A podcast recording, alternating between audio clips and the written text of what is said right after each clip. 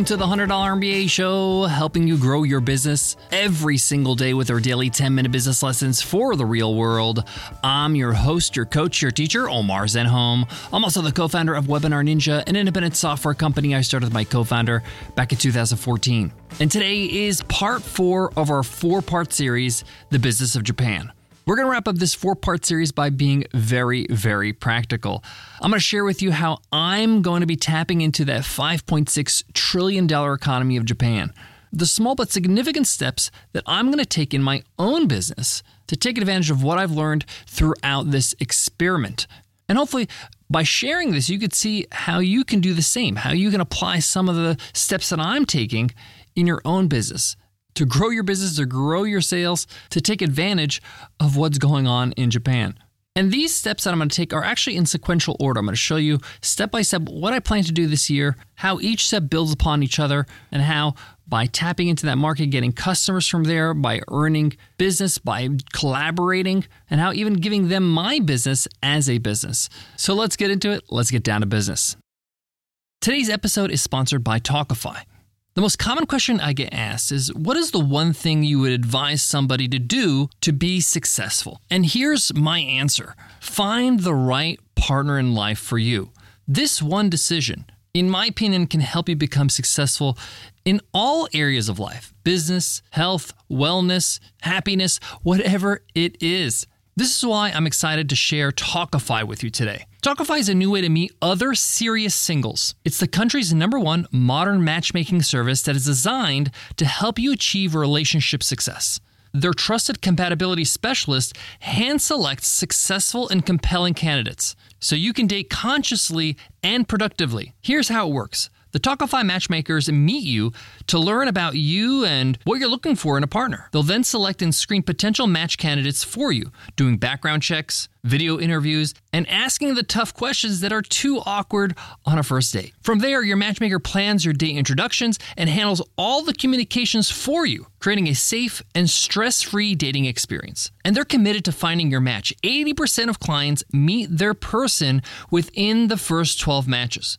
I can't tell you how pivotal that one decision was for me. And here's why business and life is hard as it is.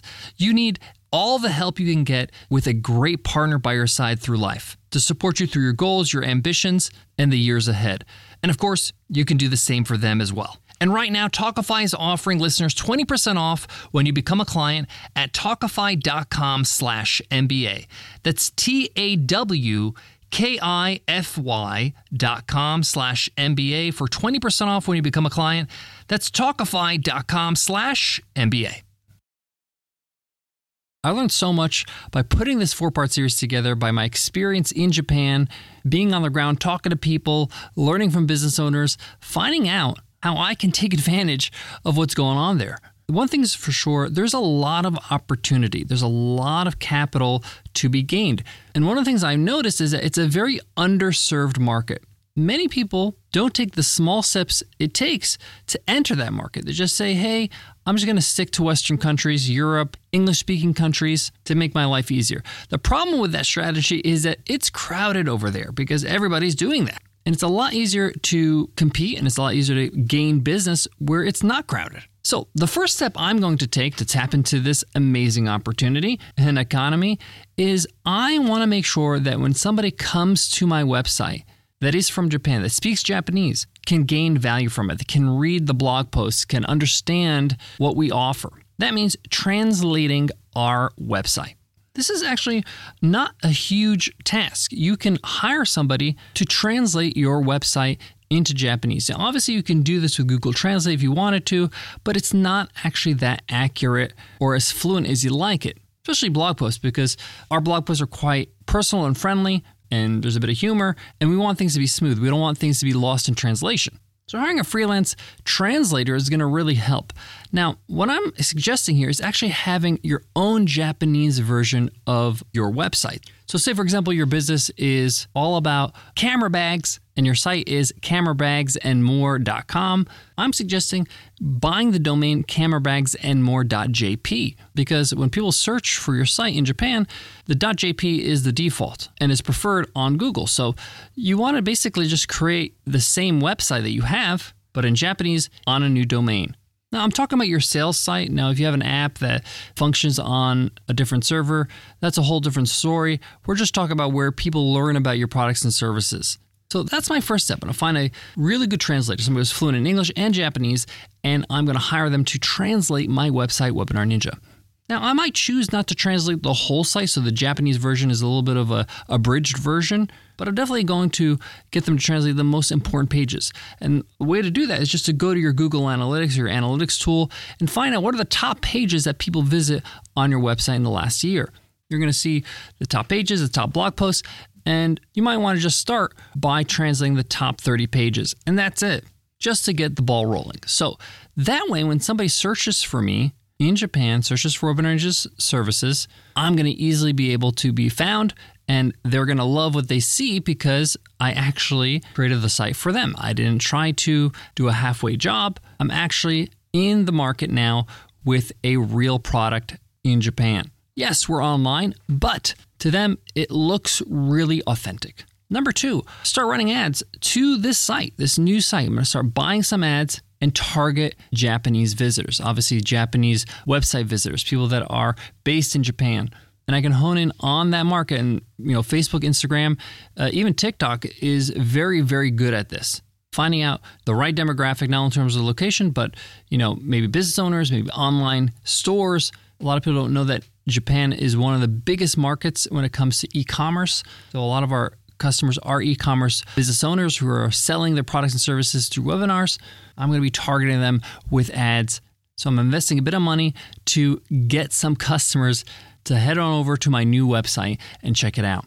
This is more of a brand awareness type of campaign. I'm not really looking to make sales. It would be great to make sales, but right now I'm just trying to make sure that people that I'm trying to target in Japan know that I exist and that we start building a relationship and they start visiting our website, signing up for our newsletter, that type of thing.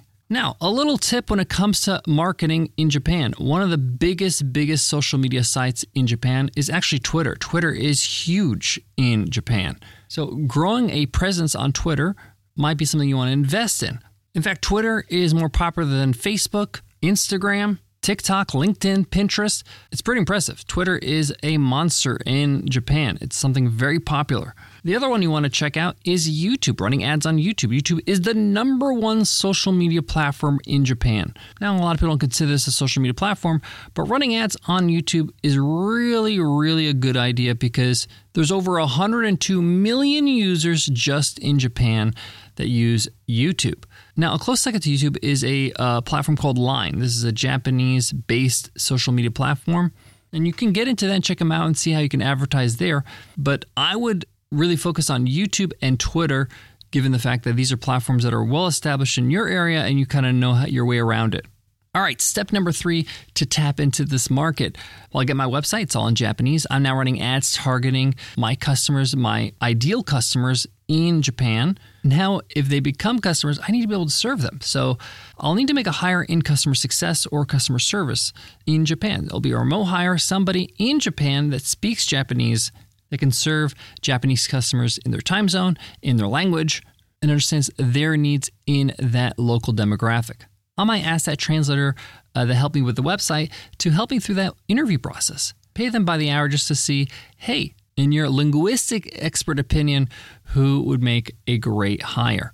Now, before I get into that fourth step, let's just recap real quick. I translated my website, created a new website for Japan. This allows me to prepare myself to be a player in Japan, to be a choice for consumers. Two, I make them aware of my existence with ads. I can target people very easily with these ad platforms, like I mentioned, focusing with YouTube and Twitter to get started. Now that I have traffic coming from Japan, people are reading my blog posts or signing up for my newsletter, they're aware of me I need to be able to serve these customers once I make them an offer. And that basically is the cycle of my business, of me serving these customers and getting customers from Japan, tapping into this market, this underserved market, especially in the software space. Now, luckily, actually, my actual product can be used in any language. I've already have that all set up in the software.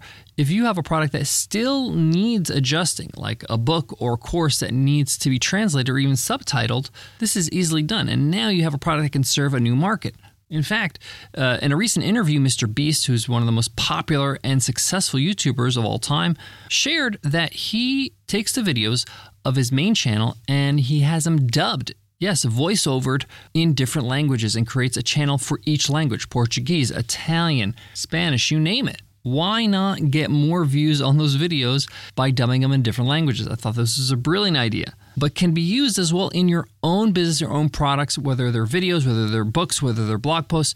You can make this happen. It's actually not that hard. Translation services have been around forever.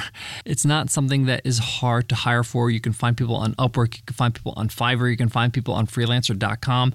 Lots of choices. So these three steps establishes me as a player, as an option, as a choice for consumers in Japan.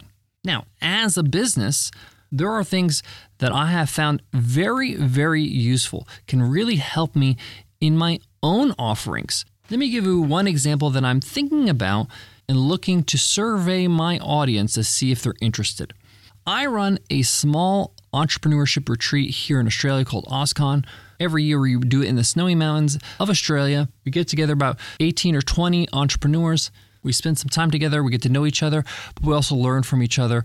There's some organized sessions, and it's a great way for you to mastermind and learn from people in a short period of time, but also get to know people and make some friends.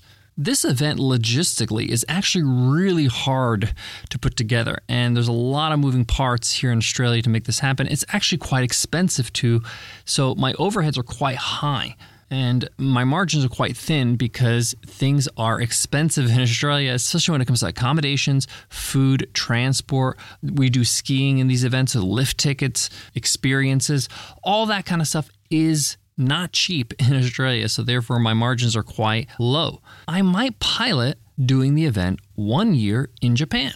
Why? Because in my experience as a product that I can outsource, something that I can actually use to grow my event, the service industry in Japan is brilliant. The value you get is incredible. The accommodations, overall, very good for the price. In fact, I did the math, and the on ground expenses per day for my event would be about half the price, meaning I would make double the profit. I would just have to ask the participants to buy their own flights to get to Japan. Now, this might be more of an exciting trip, a better offer, something that they always wanted to do. And I can hire maybe even a guide and a translator to help us get through the event and show us the best of Japan to make it a memorable retreat for everybody. So I'm in the process right now of researching this and seeing if I can utilize and become a customer. My business could be a customer of their business so that I can offer a better offering that makes sense for my business so I can have a bit more profit margin and also a bit more fun with my group. Well, there you have it. That wraps up our four part series on the business of Japan. I am excited to get started and start tapping into this incredible economy of Japan.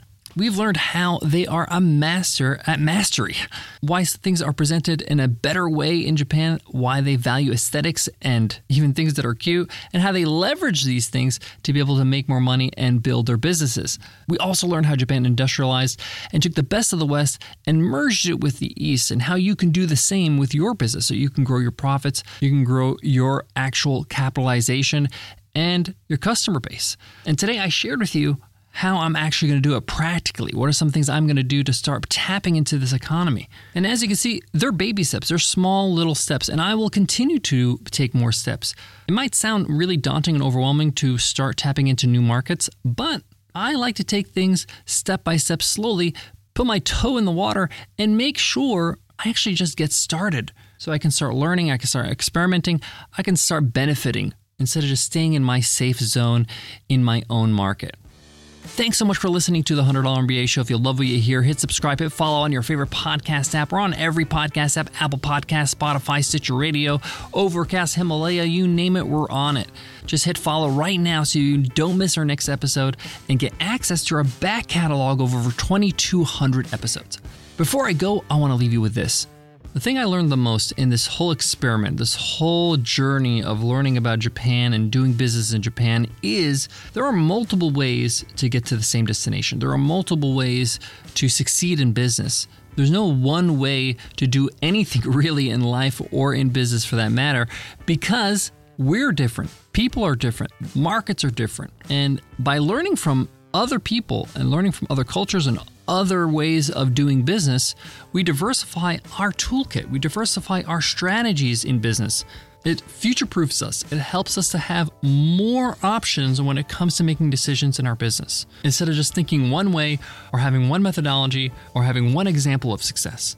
This is why it's important to learn from others, especially others that might seem a little bit different than you, strange, and on the surface maybe won't even make sense to you. But by digging a little deeper and exposing yourself to other cultures, other ways of life, other ways of doing business, this gives you a competitive advantage. You get to do things that other people like you are not doing, right?